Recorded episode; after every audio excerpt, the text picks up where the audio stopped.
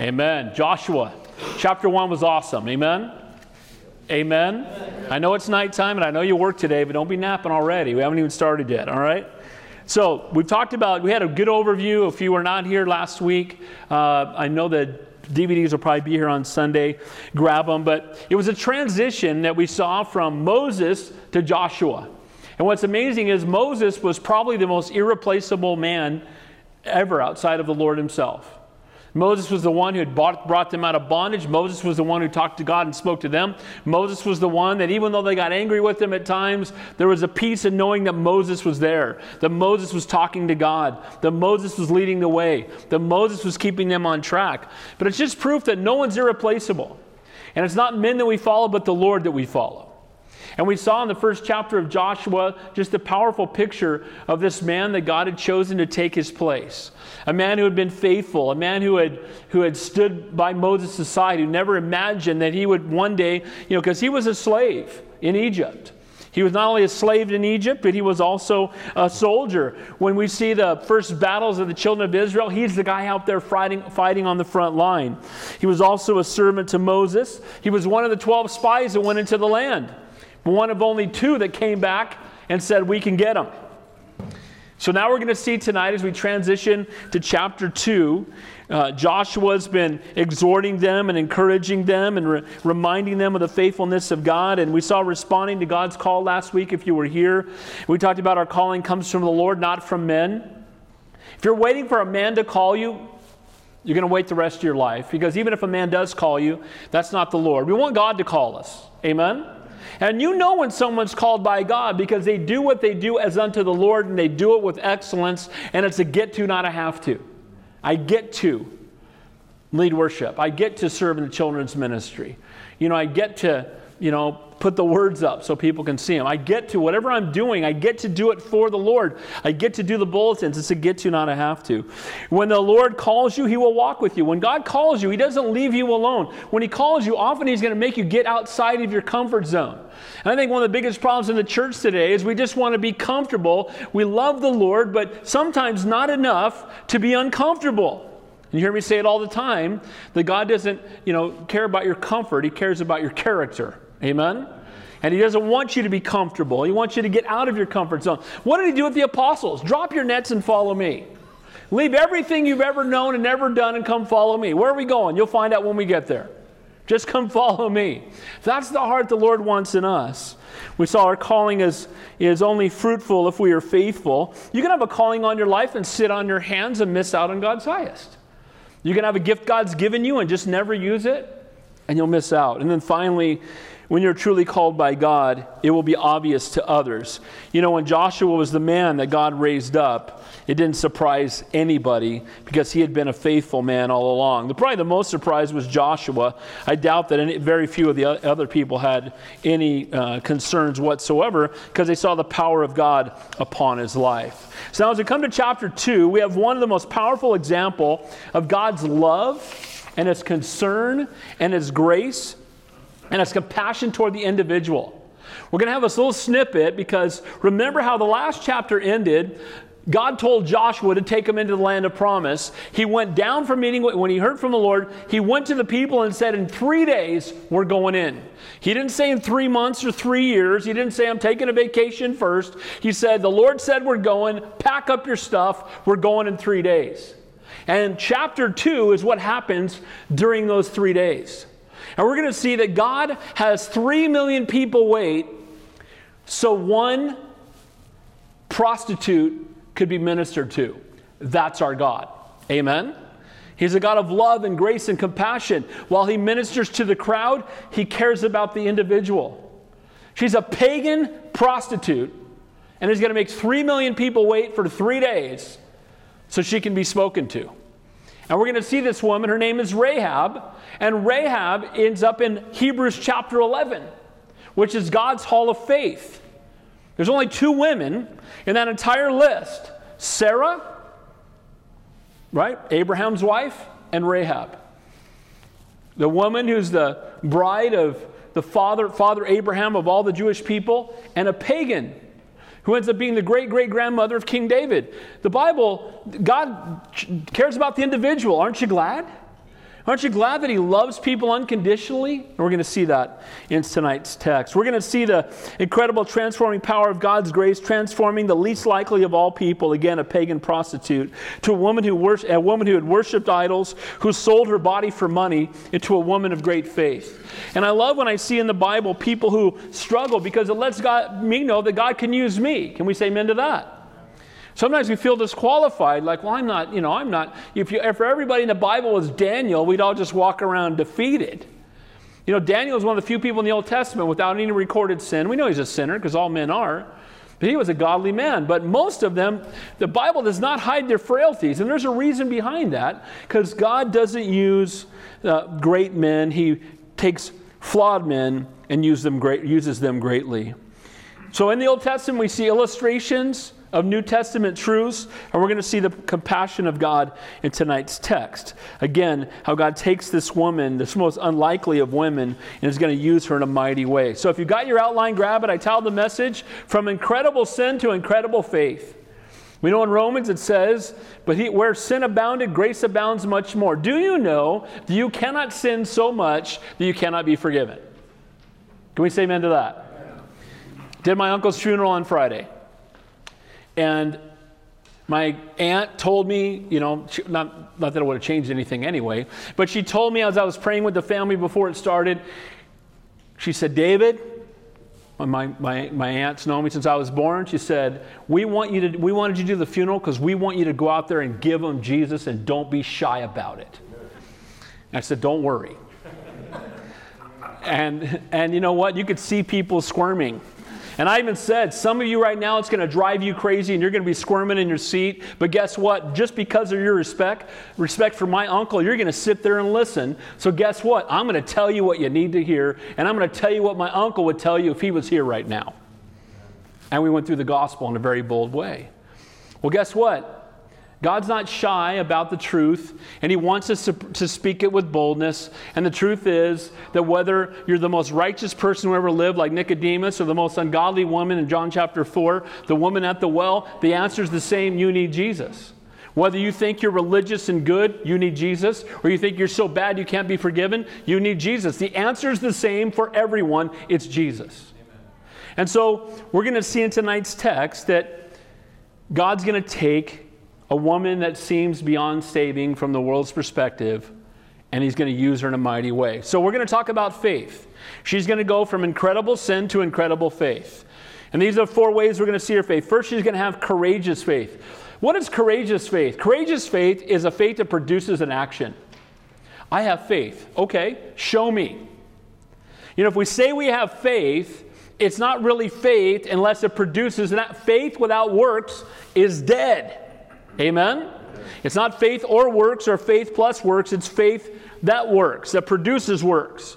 And courageous faith is a faith that steps out of your comfort zone and and goes to a place where you have to be desperate for God to be used by Him for, your, for His kingdom and for His glory. So, first, we're going to see courageous faith as this woman that seems so unlikely to be used by God steps out in faith. And we're going to see confident faith. Guys, faith is only as strong as the one you put your faith in. I got an email today, and there's a, a, big speaker up in Santa Cruz, and I got some emails about him, and they're like, What do you think of this guy?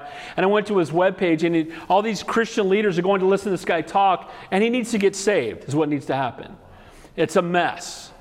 He's got all these weird terminologies and theological words, and it's a bunch of nonsense. I go and look, and he's behind, believes in homosexual marriage. Nobody goes to hell. Um, he's, he basically he preaches to millennials and tells them what they want to hear. And so I had a bunch of people say, Pat, should I go? I said, no, don't go. And if matter of fact, if anybody knows, go and tell them not to go. Kidnap them. Don't let them go. This guy's a false prophet. He's a wolf.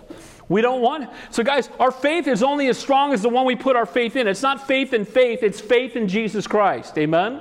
It's faith in the Lord. And our faith can be great because our God is great. And a faith that hasn't been tested is a faith that cannot be trusted. So, we're going to see courageous faith, then we're going to see confident faith. That we can trust God. That we don't walk around in doubt all the time and in anguish and in fear and in worry. We have confidence not because of our ability, but because of who we follow. Amen. God's not giving us a spirit of fear. Amen? I haven't shared this with anybody. I had a, a little glitch this week. Um, a couple days ago, I could not see. I was, my vision was so blurry, and I had, a, I had really bad headaches, and I called the 800 number, and they were worried I might have a brain tumor. I'm like, oh man, you might, that's not, that sounds like it could be a, you might want to come down here and get an x ray. Okay. You know what? I'll be honest with you. I was thinking, I could see my dad in a couple weeks. That'd be sweet. I mean, seriously. You know, God has not given us a spirit of fear. Amen? And good news is there's nothing. It was just headaches and blurred vision, maybe because my, I had elevated blood pressure or whatever. But you know, the reality is that Christians, we can have confident faith. We don't have to be afraid. We don't have to be worried. We don't have to be anxious. You know who's anxious? People who don't know what happens after this life. You know who's worried? People who don't know who's in control. And we're going to see this woman who just has gotten to know God. She's known him a brief amount of time, and she's already having courageous, not only courageous faith, but confident faith. She basically says what the 10 spies didn't believe. Well, we know you're God's God, and we know He's in control, and we can trust Him. Number three, concerned faith. Concerned faith means that if you truly have faith, you're going to have a burden for the lost. My wife used to tell me sometimes that she's like, babe, you know, sometimes you get after people too much to be sharing their faith. Like, you act like if they're not sharing their faith, they're not saved. I, if you're not sharing your faith, doesn't mean you're not saved. It just means you're not in the center of God's will. Amen? You can be saved and keep your faith to yourself, but I'm not sure how. Because the reality is, it's the most selfish thing we can do is go to heaven by ourselves. Amen? I, oh, I got to get out of whole free card. Let me put it in my wallet and, and, let everybody else. Too bad for you. You know, I get out of the burning building. Uh, hope they hope they get out and just go. You know, I'm going to go swimming. You know, if we just leave and we don't care, we're going to see that this woman Rahab is going to have a concerned faith. She's going to say, "What about my family?" And I love that heart. And then finally, we're going to see covenant faith, a faith based on unbreakable promises. We see God making covenants with people throughout the, throughout the Word. With Abraham, it was circumcision, a reminder of God's promise to Abraham and Abraham's commitment to God. We saw it with Noah. What was the, what was the thing that would, commitment? what was the sign that God gave Noah? The rainbow. It's on your notes if you're reading them. It's right there. Jesus, right? The Lord's Supper. As often you do this, do this in remembrance of me. We're going to see with Rahab tonight in the scarlet cord. So let's begin there in verse 1 of Joshua chapter 2. By the way, Jesus is in every chapter. We always talk about this. And man, is he in the chapter tonight. And at the very end of the text, I'm going to show you some things that God showed me in this chapter. And man, it's such good stuff. Let's begin there in verse 1. Now, Joshua the son of Nun sent out two men from Acacia, uh, from Acacia Grove to spy secretly, saying, Go view the land, especially Jericho. So they went and came to the house of the harlot named Rahab and lodged there. So God tell moving on Joshua's heart, he tells the people, We're going to leave in three days. And during those three days, he sends two men into the land. And they're secret spies, not really as much that they're secrets to the people in the land, because of course they're secret spies to them. That's always the case. You're not a spy if it's not secret, you're a tourist or something, right? But it's a secret from the children of Israel. They don't even know that they went. And these two spies go out. Now it's interesting. Last time they sent 12 spies. How many came back with a good report? Two. I'm just sending two this time. right? We're just going to send out two, and we're going to know that God's going to speak to these two. And we don't know in Scripture who the two were. Uh, Jewish tradition says, and it's tradition, so we don't know, make, would make sense that it was Caleb and Eleazar, the high priest. And that would make sense. Because who was one of the two that went last time and came back with a good report? Caleb. Caleb and the high priest going with them. So it makes sense that that's who they were, but whoever they were, they were going to go into the land, and he tells them to go and spy out the biggest fortress in all of the land of promise, Jericho. It's right, it's right in the center of the land. There's an equal amount south of it and north of it. And he says, I want you to go in, and that's the first place we're going to attack. And we're going to divide this place, and then we're going to destroy everything to the south, and then everything to the north. And I want you to go to Jericho.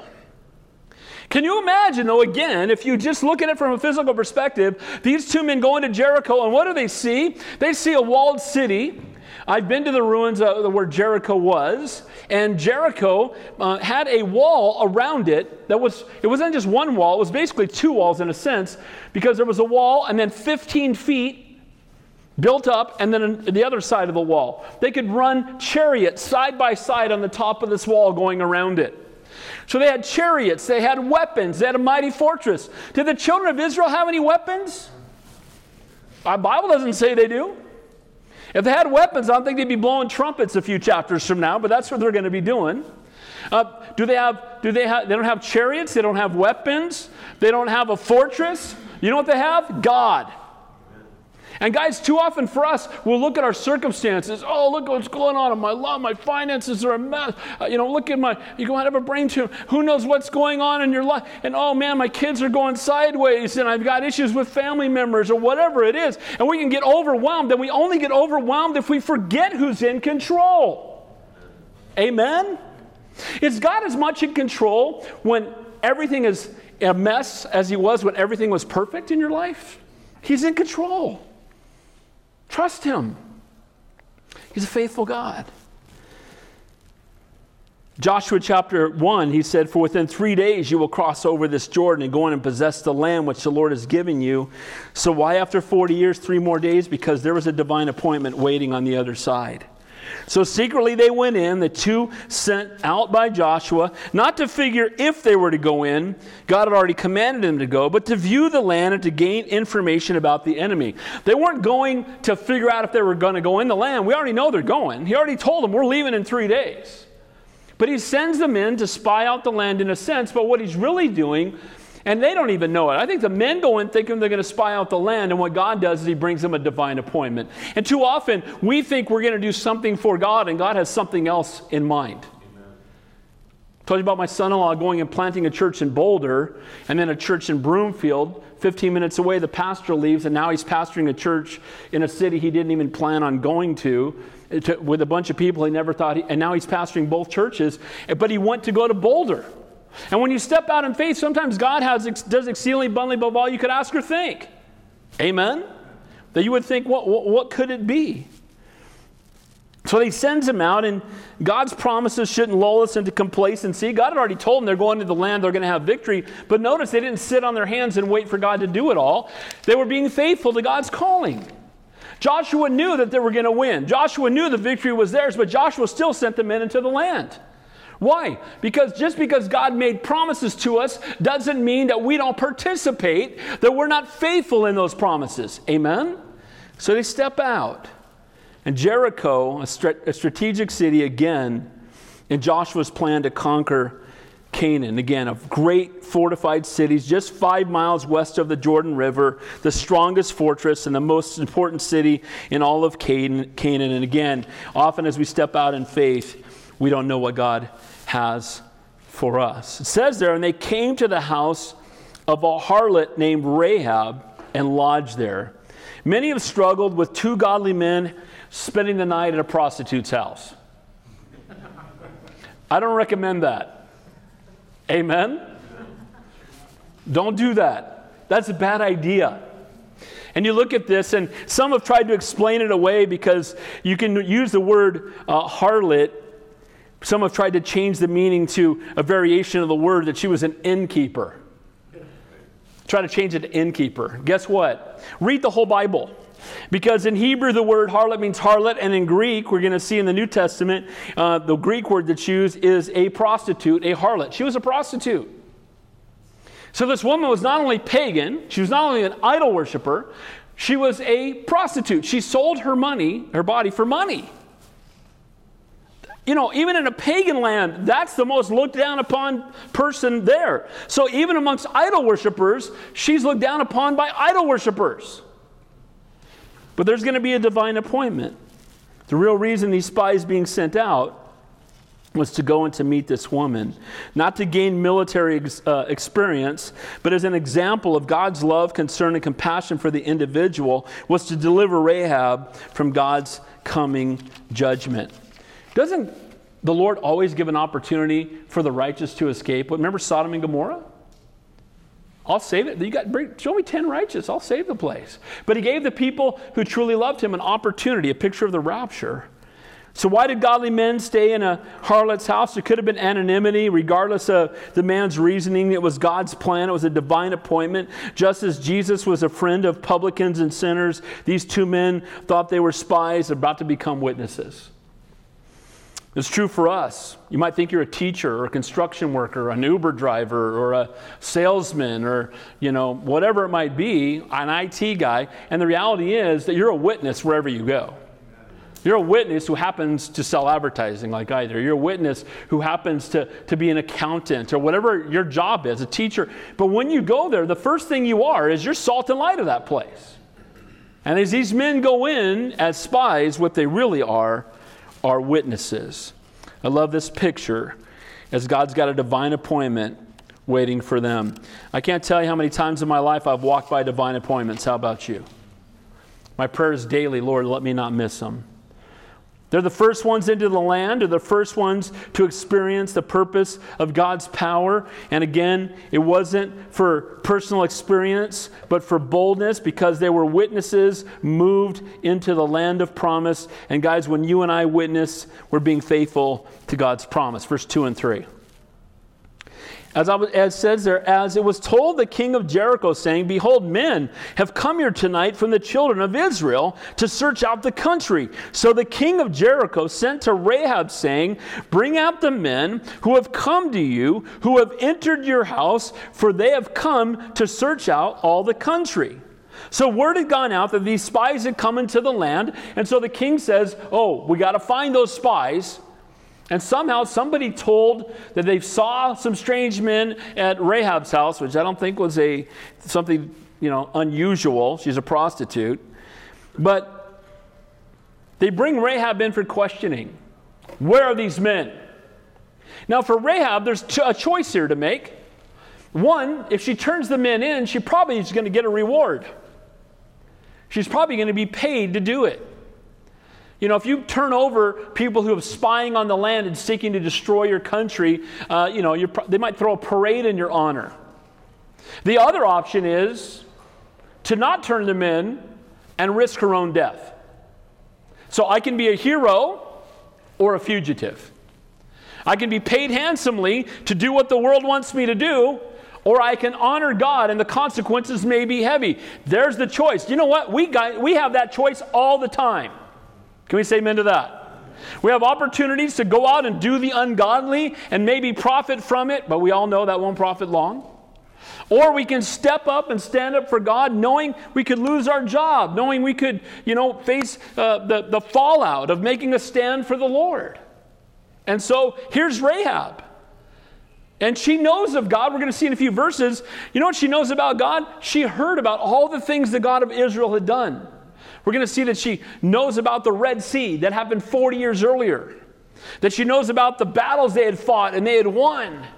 And so the people had heard about the power of God. And this, the amazing part to me is Rahab's going to have more faith than the 10 spies who went through the Red Sea, who came into the land and said, We can't have victory. She heard about it and had more faith than people that experienced it.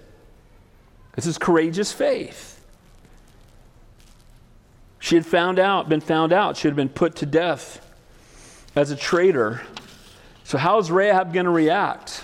It's one thing to receive words of these witnesses. It's another thing to take these words and have them impact your actions, have them put feet to your faith. It's one thing to say we believe in God, and it's another thing to walk it out. It's another it's one thing to say that I'm going to live my life sold out for the Lord, and it's another thing to do it. Faith that hasn't been tested is a faith that cannot be trusted. Look at verse 4 and 5 says there, then, all, then the woman took the two men and hid them. And she said, Yes, the men did come to see me, but I did not know where they were from. Is that true?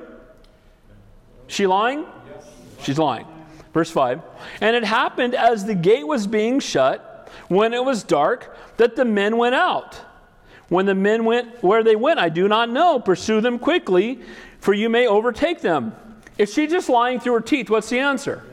Is this okay? Is it okay for us to lie in certain circumstances? No. No. No. Thou shalt not lie. Unless you're being threatened, then it's okay. Is that what the verse says? You know what it is? Now, look, she's just beginning to understand who God is. And, you know, Abraham, the father of faith, lied. She's my sister. Amen? And not once, but twice. She's my sister. Lied. Isaac lied, got over on, remember, he got over on his dad. Oh, yeah, I'm Esau. No, you're not. But he lied. We see this. Lying takes place. It doesn't mean it's okay. And I've heard people say, well, it's okay to lie, you know, in certain circumstances. I think lying is a lack of faith. Amen? Yeah, they were here. And you know what? I'm, I'm, i was hiding them from you guys. How about that? Guys, if we trust in the sovereignty of God, you're indestructible till God's through with you. Amen? You don't have to change the word of God. You don't because here's what happens. That's a slippery slope. Now we just tell people what they want to hear. So because oh, let's just not offend them. So let's just change the gospel. So let's tell them what they want to hear. Guys, let's speak the truth in love. Jesus is the way, the truth, and the life. So when we tell the truth, we're being Christ like, and we tell a lie, He's the father of lies, we're being Satan like. Amen? And there's no such thing as a half truth. A half truth is a whole lie. Amen? So here's the picture of what's happening is she gets confronted and she lies. Now again, some would say, well, she doesn't even understand the whole truth yet. On one hand, she demonstrated her faith in the Lord by protecting the spies. On the other hand, she acted like any pagan in the city when she lied about her guest. And again, while a brand new believer in a sense, we could blame her actions on her ignorance, but it's not an excuse and it does not justify sin. If seasoned believers like Abraham, Isaac, and David resorted to deception, what did remember David lied to Bathsheba's husband? Remember? Brought him home, put him out on the front line, basically murdered him. Godly people do it, it's still wrong. So her lies are not justified, but in one sense, it does show that she has a level of courage. I remember uh, on one of my trips to India, um, some of you know I used to go to India every year and I used to teach up to a thousand pastors how to study and teach the Bible. And I can't think of anything I've done with two weeks of my life more profitable than giving the ability for these pastors to study and teach the Bible and then study it and teach it for the rest of their lives. They don't have commentaries. They have a Bible. So I teach inductive Bible study. Well, I was there during a convergence that doesn't happen very often. I don't know how often, but I think it's every, you know, 40, 50 years where Diwali, the high Hindu holiday, and Ramadan, the high Muslim holiday, happen at the same time. And the nation's about half Muslim and about half Hindi, Hindu. And so I was told by the people when I was there don't tell anybody you're a Christian, whatever you do. Don't tell them you're a Christian because they, they're all whipped up. And the Hindus were blowing off fireworks and stuff, and the Ramadan, having all their prayer. And he said, You're going to be in the middle of that, and all the people out there hate you from both sides. So, first of all, you're going to stand like a sore thumb because you're a white guy.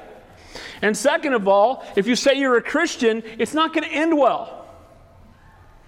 So I'm walking from the place I taught back to the hotel where I was staying, and they're selling all their Indian, their Hindu gods on tables in different shapes and sizes. And people see you, and it's obvious you're not from around here. And people start asking me, What are you doing here?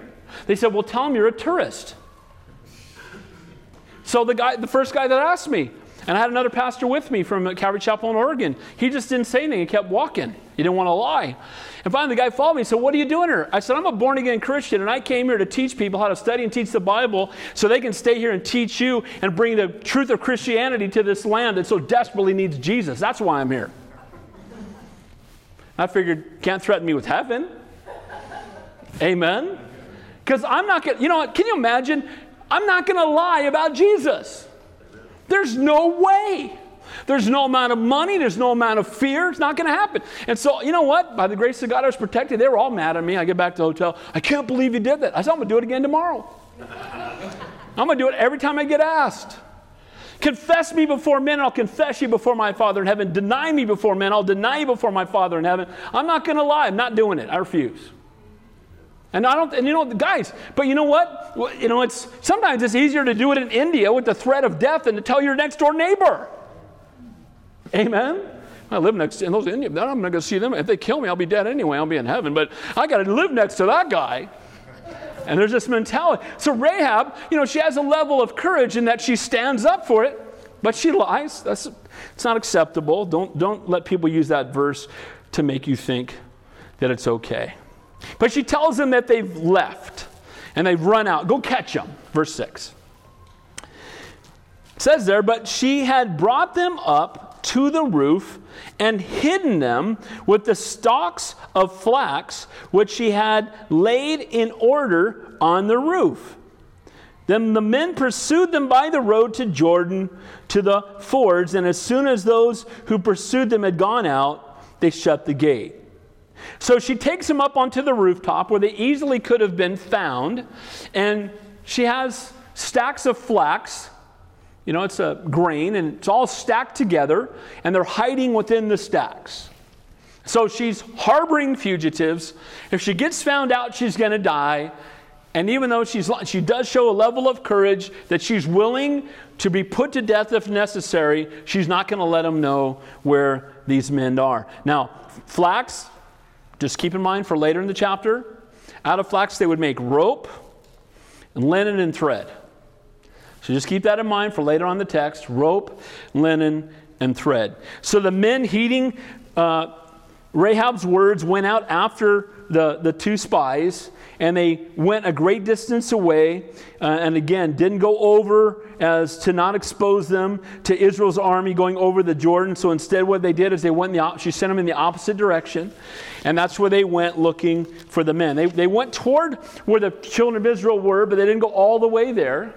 And so she's going to tell these men in a moment to go out and go hide up in the hills. And as soon as these men return, then you can go back to your people.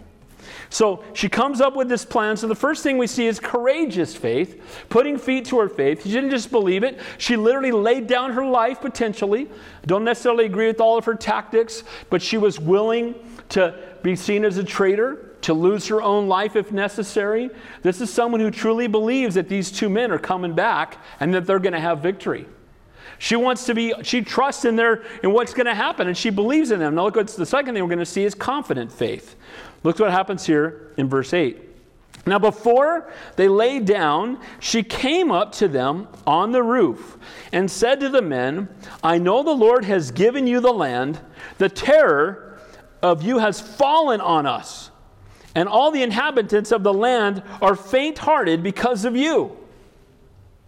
So, everybody in Jericho, with the chariots and the weapons and the fortress, are scared of a bunch of people wandering in the wilderness. Why?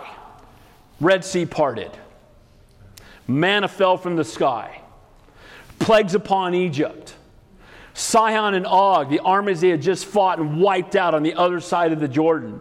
The word had gotten to the people at Jericho, and they were like, dude, whoever their God is, he's God. And it says that terror came upon them. They were fearful, they were afraid. So they had a greater belief in the God of Israel than those 10 spies who came 40 years earlier and ran away afraid. The people in the fortress were petrified. The word faint hearted literally means that their hearts melted. They were so afraid that their hearts melted. They were, they were broken heart. They were like, oh, we're in trouble. They didn't say, Who are these little pipsqueaks coming? They didn't see the weakness of men. They saw the greatness of their God. And guys, sometimes the world will recognize the greatness of our God even greater than some Christians, unfortunately. And so they were fearful. The people were in dread and fear and horror of Israel's rumored invasion because their weapons and their chariots were no match for the greatness of God. Again, faint hearted means to melt like wax before a fire. So here's this mighty army, mighty fortress, the greatest people in the land. Just as Moses predicted in Exodus 15, all the inhabitants of Canaan will melt away and fear and dread will come upon them. It's being fulfilled right here in this, these verses we just read. He told them, when you get there, they're all going to be afraid. They're going to be scared to death. When you walk into the land, they're going to be in terror. Their hearts are going to melt away because the power of the God that walks before you. Look at verse 10. For we heard how the Lord dried up the water in the Red Sea. For when you came out of Egypt, when did that happen? How, how many years before this? 40 years. They knew what happened 40 years ago and had not forgotten it. We heard you walked across the sea on dry land. And then all Pharaoh's people did a dead man float. Amen? We, we know, 40 years ago, they remembered. The children of Israel were wandering in the wilderness for not very long and they wanted to go back to Egypt. We had leeks and onions back there. So they forgot, but the enemy remembered. So we remember that you crossed on the Red Sea when you came out of Egypt, and what you did to the two kings of the Amorites who were on the other side of the Jordan, Sihon and Og, whom you utterly destroyed. So they remembered what happened 40 years ago, and they remembered what had just happened a few months earlier, and the reports of the Lord's power had traveled to Canaan, and they were scared to death. Just as God's word predicted that they would be afraid. In Deuteronomy 2, it says, This day, I will begin to put dread and fear of you upon the nations under all of heaven, and shall hear, they shall hear report of you, and shall tremble and be in anguish because of you. You know that God, when, when nations, I believe today still that honor God, the people have fear of them. Every country in the Middle East hates Israel. They all hate them. They all want them wiped off the face of the earth. And you know what else? They'll never admit it. They're all scared to death of them. And they ought to be. Amen? Because if God is for them, who can be against them? And those are God's chosen people. And you read the end of the book, God wins. Amen? And Israel's not going anywhere.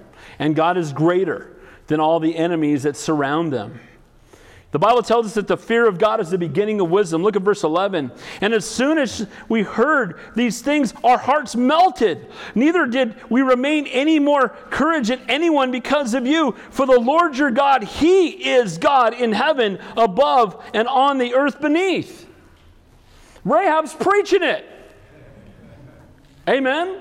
Your God is God, by the way, and He's the God of heaven, He's the God of earth. Man, He's God. We're all scared to death because God's on your side, and our weapons are nothing compared to your God, the true and living God. It's pretty scary when the enemy has a greater respect for God than those who are supposed to be following Him. There's not a doubt in my mind that Satan fears God more than I have faith in God. Can we say amen to that? I want my faith to increase, but there's not a doubt in my mind. Satan's seen him. He knows. He's toast. Amen? He knows. Game over. He knows he loses. He knows. He knows how great God is. Remember, every time they cast out demons, right, in the name of Jesus, man, they would, you know, remember Acts 19, uh, you know, uh, Paul we know and Jesus we know, but who are you? The guy tries to cast out the demons, right? Everybody, they know who the Lord is and they're fearful of him. And here they are, they're just, the whole country, they're melting like wax. They're fearful and they're afraid of the true and living God. It's amazing to me that she was courageous before the king and she's confident of who God is. We need Christians to be like that. Amen? Courageous before the world and confident of who God is. There's not a doubt in my mind who my God is. How about you? Not a doubt. I know it. Oh, you can't know for sure. Yes, you can. And I do. How many of you know that you know that you know that you're going to heaven? Amen? It's not a hope so, it's a no so. Not because we're good, but because He's great and He's faithful to His promises. And we can trust in that. And it brings peace to our hearts. She's courageous. And again, she's confident in who God really is. She didn't, you notice she didn't talk about any of those pagan idols. All of a sudden, they're not such a big deal. All those big idols, all those statues we got over town, I mean, nothing. We're not even praying to them, and it's not working. Your God's greater. We already know. Our, our idols haven't, killed, haven't wiped out lands. Our idols didn't part any Red Seas. Our idols didn't do any of this. You serve the true and living God. She'd come to believe in one God, not many. That he was a personal God who would work on behalf of those who trusted him, that he had given the land to Israel, and that he was the God of heaven and of earth, all nations, not just one. And look at the confidence of this woman who's just been exposed to some level, but was grown up in a pagan land, was a prostitute. Her life was such a mess, and look how quickly God just gets a hold of her heart. What a picture. Our confidence as God's children comes from the witness of, of the Word of God before us and the witness of the Spirit of God within us. You know why I have confidence? Why we should all have confidence? Is the Word of God before me and the Spirit of God inside of me. Amen? Got nothing to be afraid of. You can't threaten us with heaven. Fill us with the Holy Spirit. Rahab's conversion was an act of God's grace. She was condemned to be destroyed, a Gentile, a pagan, a prostitute. She didn't deserve salvation, and yet God's going to deliver her nonetheless. Guess what? None of us deserve salvation. And Jesus delivered us nonetheless. So, from incredible sin to incredible faith, we saw courageous faith and confident faith and now concerned faith. And I love this. I love her heart here. Look what it says in verse 12. Now, therefore, I beg you, swear to me by the Lord, since I have shown you kindness, that you also will show kindness to my father's house and give me a true token, and spare my father and my mother, my brothers, my sisters, and all that they have, and deliver our lives from death. Notice she doesn't mention a husband or children. Prostitutes don't typically have husbands or children, but she still has people she cares about. And so she begins to intercede. She just has finally understood the truth. Does, how long has she grasped it? Not very long, but she's already understands it's enough to say, they're coming back and they're going to level this place. And I want to be on your side. And when you come back, could you spare my family? Please? She's not just looking out for herself, but she's burdened for those that she loves, that they would be saved too. Should that not be the heart of every believer? That we would be burdened for everyone that we know and love, and even those we don't know, that they would come to know Christ. The best part about my uncle's funeral is that I may have shared this already, but you know, he was a CEO Christian. You know what that is, right? Christmas and Easter only, right? CEO. And so he would go to church a couple times a year. Whenever he came up to the city, wherever city I was in, he would always come to churches I pastored. And he was always very encouraging to me and was always telling me how, you know, he appreciates the gift God's given me. And he was always very encouraging that way as an uncle. But he was never really plugged in. And most of the time when his family would go to church, he'd go on a bike ride or he, he used to run triathlons. And he was just a, a health freak, play racquetball, stuff like that. And I was really concerned because when I got, was asked to go do his funeral, I love my uncle. From the world's perspective, he was the nicest man you'd ever meet. Always a smile on his face. I never heard him, you know, just always happy, contented, just a great guy. But when my niece did the eulogy portion, she said, you know, she started talking about when they moved to Georgia. A couple years ago, her family moved to Georgia.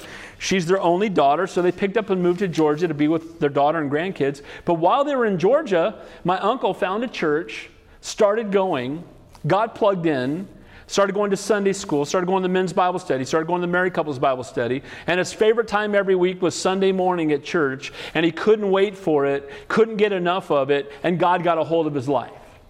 And when she shared that, I was in tears because I was just saying, Thank you, Jesus. Because I've been praying for my uncle for as long as I can remember, because you know what? I want him to be there. Amen. I want him to be there. When I did my grandmother's funeral, his mom's funeral, I was preaching it hard, and I had one person in mind in that whole audience. It was my uncle. And I'm so glad I'm going to see him again. This is Rahab's heart. Hey, when you come in and wipe everybody out, because I know you're going to, because your God's greater than all of our idols, and our fortress is going to be toast when you get here. And, and you know what? Our army means nothing because your God's greater. Sihon and Og got smoked. We're next. Hey, can you, can you do me a favor and take care of my family, please? When you come back, could you protect them? That's a concerned faith, a heart for others, not satisfied just that we're going to heaven. You know, it's interesting that she was really needing to be quiet or she might lose her life. And yet she spoke up. And God tells us to speak up, and we keep quiet. Can we say amen to that? God tells us, go tell everybody. Go therefore into all the world, preach the gospel. You know, make disciples of all nations, baptize them. Go, speak. Don't be shy about it. And then most of us are shy about it. And she's not supposed to be talking about it, and she can't stop talking about it. Praise God for that. Amen. Verse 14, as we finish up this little section on concerned faith. So the men answered her, Our lives for yours. If none of you tell, none of you tell this business of ours, it shall be when the Lord has given us the land that we will deal kindly and truly with you. This is a solemn pledge between the spies who represent Israel, who represent God, and this pagan prostitute who says, he said, if you, if you will protect us, if the word doesn't get out, if you protect the truth from, from the people around you, if you protect us, then we will protect you. And it's, it's the same as the, you know, the covenants with God. It's if then. If we obey, then we'll be blessed. Amen? If we confess our sin, we'll be saved. Amen? While God does all the work, we need to respond, right? We need to respond in faith. If then, if then, throughout Scripture, you see that. It's, it's a conditional covenant. If you will obey, if you will repent, if you will confess me, right, then you go to heaven. And so this is the covenant they enter into with Rahab. And again, for Rahab, she needed to be quiet, and then her family would all be saved. So, courageous faith, then confident faith, then concerned faith, and finally, covenant faith. It says there, then she let them down by a rope through the window, for her house was on the city wall, and she dwelt on the wall. So she literally, the wall was big enough, they had apartments in a sense, right, in the wall. And so you you know inside the wall as it went up and down, you know, you would be inside the wall. There's your apartment, and she has a window outside there. And so she lowers these guys down using a rope. I wonder where she got the rope. The flax on the on the right, amen. That's where they make rope from. She makes her rope and she's lowering these guys down the side of the wall. Again, if, can you imagine if a guard came by and saw them hanging there? Everybody's dying. But she did it anyway because she had put her faith in God. A covenant is simply an agreement between two or more parties with certain conditions laid down before both sides that both sides must obey. And this is the, the spies, the witnesses, let uh, again down by a rope, hid for three days in the mountains just behind Jericho in the opposite direction of the town. Look at verse 16. It says there, it says that she dwelt on the wall and said to them, Go to the mountain, let the pursuers meet you, let, lest the pursuers meet you. Hide there three days until the pursuers have returned. Afterward, you may go your way. So they went in this direction to find them. She sent them in this direction. I've been to the, where Jericho was, and when you go there, you see there's mountains right behind it. So they went up into those hills and waited till the men came back, having looked for them, and then they went back in safety. So she not only sent them down, but she protected them. She was a part of their plan. And here she is putting her life at risk to do so. Here's, she's made a promise to them and she's being faithful to it. Verse 17 and 18.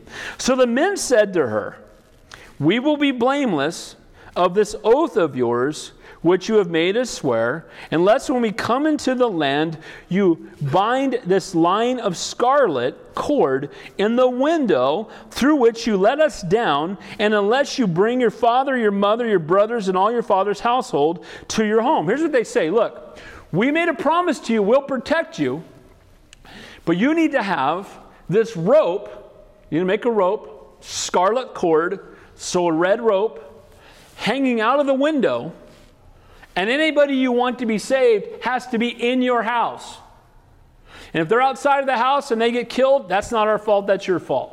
We're going to be faithful to our covenant that when we come, if you have the red cord hanging out your window, you and everyone in your house will command the armies to protect you. and we'll make sure that you are delivered to freedom. Now, what's interesting about this, I was going to share it at the end. Do you think it's scarlet for a reason? What is that a picture of?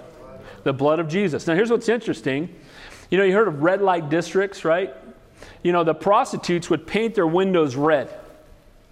So everybody would know they were prostitutes, open for business. What's interesting is they paint the window red and there's a rope hanging out. And when you look up at this window, there were slats this direction.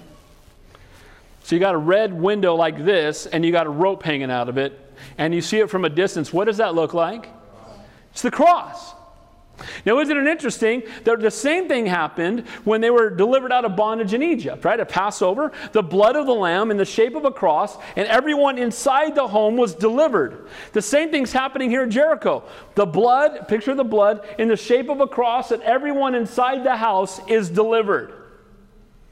If they, if they did not stay under the blood, they did not have the promise. If those did not stay in the house under the blood when they were delivered out of bondage in Egypt, the firstborn died. If she stayed under the picture of the now she had no way of knowing that was a picture of a cross, and they didn't even understand the cross when they put the blood of the lamb in Egypt. What they did is simply obey what God commanded them to do, even when they didn't understand. Isn't that a good word for all of us? I don't understand why God's doing it this way. We don't have to. Aren't you glad? Aren't you glad God's a lot smarter than you? I am. I'm an idiot compared to God. We're all idiots compared to God. Amen? So if God understands, I don't need to understand. I just need to trust Him. So she's got a clear command, and she needs to be faithful to it. And if she will be faithful, then they will be delivered. I love that picture.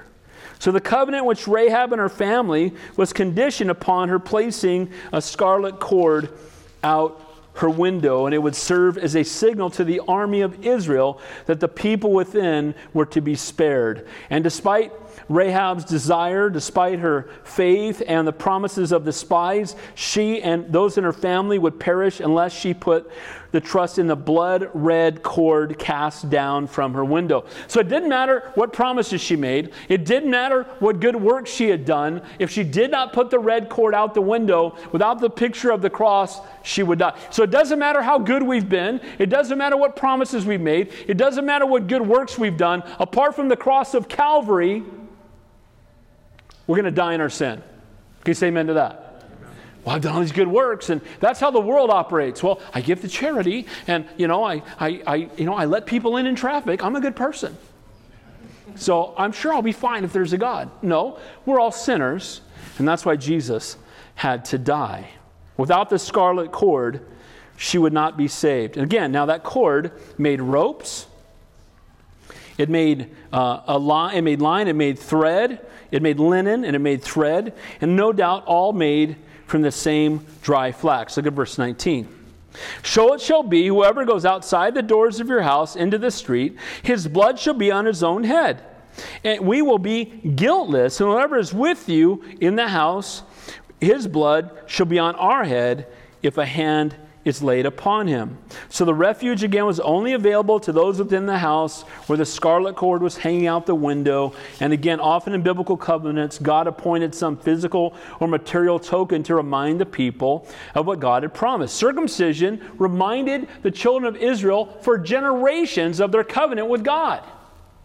It was also a reminder to the man's wife when they got married that he had made his covenant to God. It was a constant reminder. The rainbow does it not just make you sick to your stomach what the enemies try to do with the rainbow? Because when you see a rainbow, people don't think God's promise, they think you're a homosexual. Is that not true?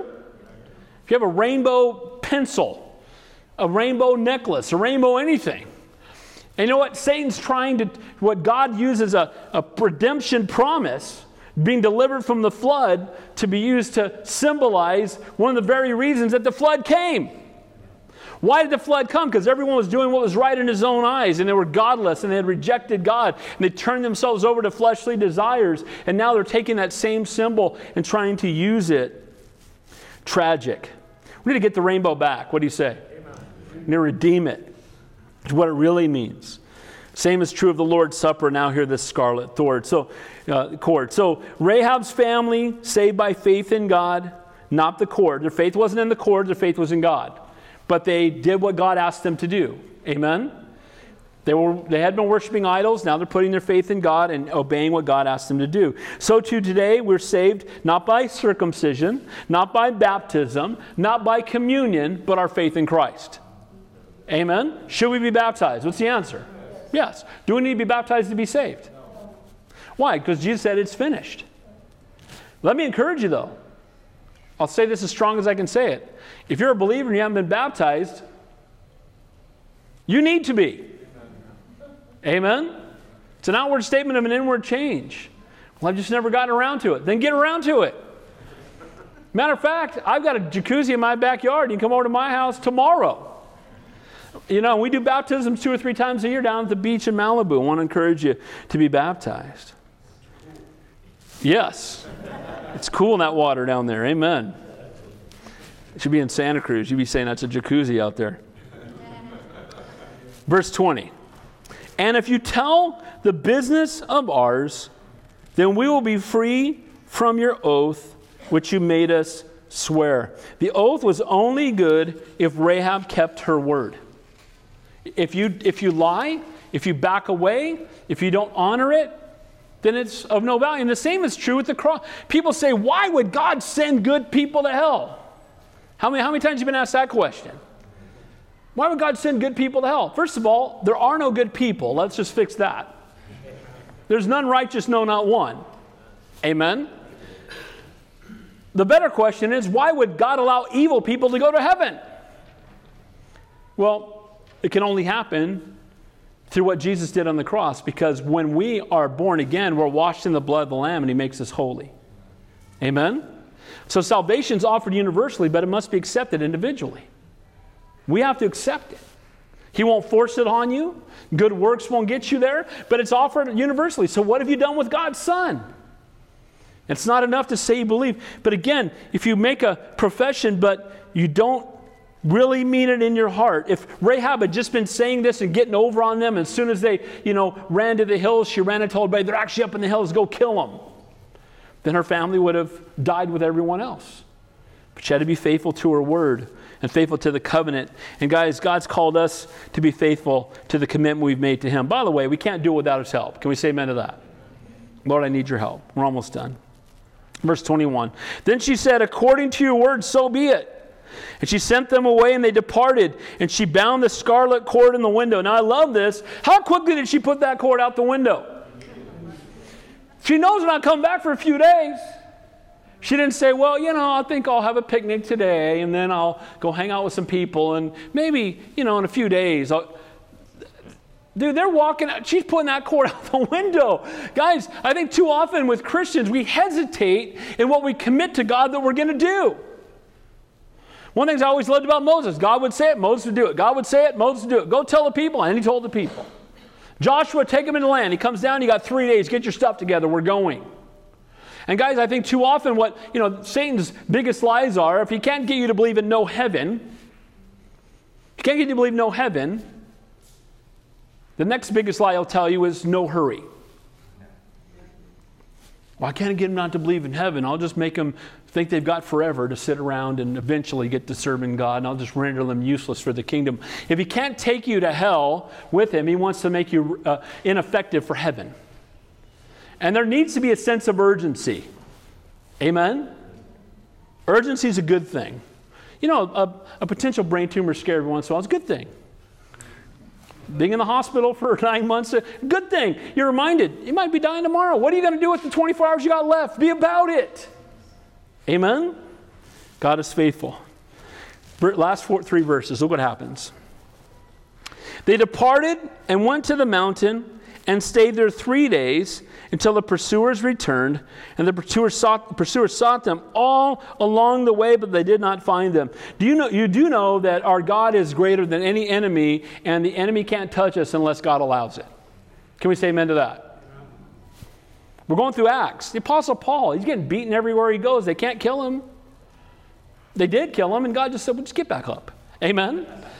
we're indestructible till God's through with us. And here they, they go out and God protects them, God watches over them. They couldn't find them. So the two men returned and descended from the mountain and crossed over, and they came to Joshua, the son of Nun, and told him all that had been befallen them. And they said to Joshua, Truly the Lord has delivered us and all the land into our hands, for indeed all the inhabitants of the country are faint hearted because of us. The spies come back and testify what they have seen, and truly the Lord has delivered the land into our hands. Almost a direct quote from Rahab. It was almost like the it's like Rahab taught the spies. Rahab said, "Dude, we're all we're all melting over here. We're all scared to death, and we know your God is God." and you're going to come in here and just wipe us out. And they go back and say they're all scared to death. They're afraid in there. Their hearts are melting in there, and we're going to go in and wipe them out. Isn't it amazing that this woman, who was seemingly as far from salvation as anyone, became a mighty woman of God, and her deliverance is a picture, in a sense, of Gentile Passover? Right? Put the blood of the lamb, this picture, right, out your window. Just like they mark their windows and doors, she marks her window with the, the, the red, right? The blood picture of the blood of the cross that she doesn't even understand. But she's being obedient to it. And she's honoring the Lord. And I love this picture of Rahab. This sign of a harlot on the windowsill, like a red light district, now was something that was used to help form a cross. Don't you love how God redeemed sinful stuff? Amen? The thing that was a blight to her now became a source of picture of salvation. The same image that delivered the Israelites at Passover now delivers her. Now, they had pagan idolatry in Jericho, but they had pagan idolatry in Egypt. And God delivered them both the, with a similar method, again, through the blood. Now, the rope and flax, same thing that covered the spies. Uh, priestly garments were made from the same uh, source. So the rope that lowered down the spies and the rope that redeemed the harlot is that same material they used to make the linen of the high priest. And I don't think it's by chance that the same thing that covered the high priest is the same thing that lowered them, the spies down, and the same thing that was the sign of the woman's commitment and covenant to God. Because, guys, we're all saved the same way, whether we're a spy in the land working for God, or we're a pagan prostitute, or we're, uh, you know, the children of Israel, or the high priest. We're all saved the same way. Amen? We all need Jesus just as much. Nicodemus needed Jesus just as much as the woman at the well. The Pope of the day, the ruler of the people, you must be born again. And the woman who went out in the middle of the heat didn't want to be seen by other people, even the pagans looked down upon her. The answer is the same. And that same material, that same flax that was on the rooftop, was the same material that they used to make the priestly garments, the same material they used to lower spies to their freedom, and the same material that made the cross in the home window of a prostitute. Guys, it's all the cross. It all points to Jesus. The Bible rocks. Amen? Is Jesus in this chapter or what? Don't we see the scarlet cord? Don't we see a picture of his blood upon the cross of Calvary? I just love the Bible. It's so good. So, whether a high priest or a prostitute, the covering is the same. No matter what your background, you must be born again, now robed in righteousness of Christ, hidden by his righteousness. Rahab, this prostitute, this dramatic conversion, she now fears God. She knows about God. She has faith in God. She makes public profession your God is God. She has personal conviction. She hung the cord out the window. As my dad would say, she got saved real good. Amen. Radical transformation. What about the change? She responded to God's great grace with great faith. So, in closing, from incredible sin to incredible faith. First, we saw courageous faith. It's a faith that produces an action. It's not just saying we believe in, you know, and by the way, it's not faith in faith, it's faith in Christ. Amen? Amen? I've got faith. Faith in what? In myself. Good luck. faith in Christ. Amen? But not only courageous faith, but confident faith. Again, faith is only as strong as the one we put our faith in. If we have faith in Christ, we can have confidence in that faith and we can trust in the sovereignty of God and His grace. But not only co- courageous faith and confident faith, but concerned faith. Being burdened for others who are lost. Do we really care that people are going to hell without Jesus? Do we really care that there's, there's only two small churches in this whole city? And these people need the Lord. Amen? God's got us here for a reason. And finally, covenant faith. It's a faith based on an unbreakable promise. Aren't you glad that God made a promise to us that He will never leave us nor forsake us? That He made promise to us that, that we'll close our eyes on earth and open them up in glory? They made promise to us that He's coming back one day to take us home. Amen. A promise to us that we're going to spend eternity in heaven with Him, that, he, that He's gone away and He's preparing a place for us. He spent seven days on the earth. He spent the last 6,000 on heaven preparing it for us. How sweet's that going to be? Amen. Can't wait. Let's pray. Heavenly Father, we thank you and we praise you. You are indeed a great and an awesome God. We thank you for your word. And we thank you for this picture of Rahab, a woman seemingly so far from you but Lord, you loved her enough to send two spies into the land to make three million people wait so that she might hear the truth. And then, more amazingly, she's in the line of our Savior. Our Savior is related to Rahab. What a great and awesome God you are. And it's an encouragement to all of us that while we were yet sinners, Christ died for us. The Lord, you can take men and women like us, flawed and sinful, and make new creations out of us and use us for your kingdom and for your glory. Lord, I pray that you'd light a fire in each and every one of us again. Fill us afresh with your Holy Spirit. Give us this kind of faith that's unwavering, unrelenting, that continues to be faithful even in the midst of the greatest trials and difficulties. We thank you, Lord, that our faith is tested so it can be trusted. Help us, Lord, when our faith is tested, not to run, not to be afraid but just hold on to you even tighter. We love you and we praise you. In Jesus' name we pray. And all God's people said, Amen. Amen. Let's stand up and worship. Is he worthy to be worshiped after that?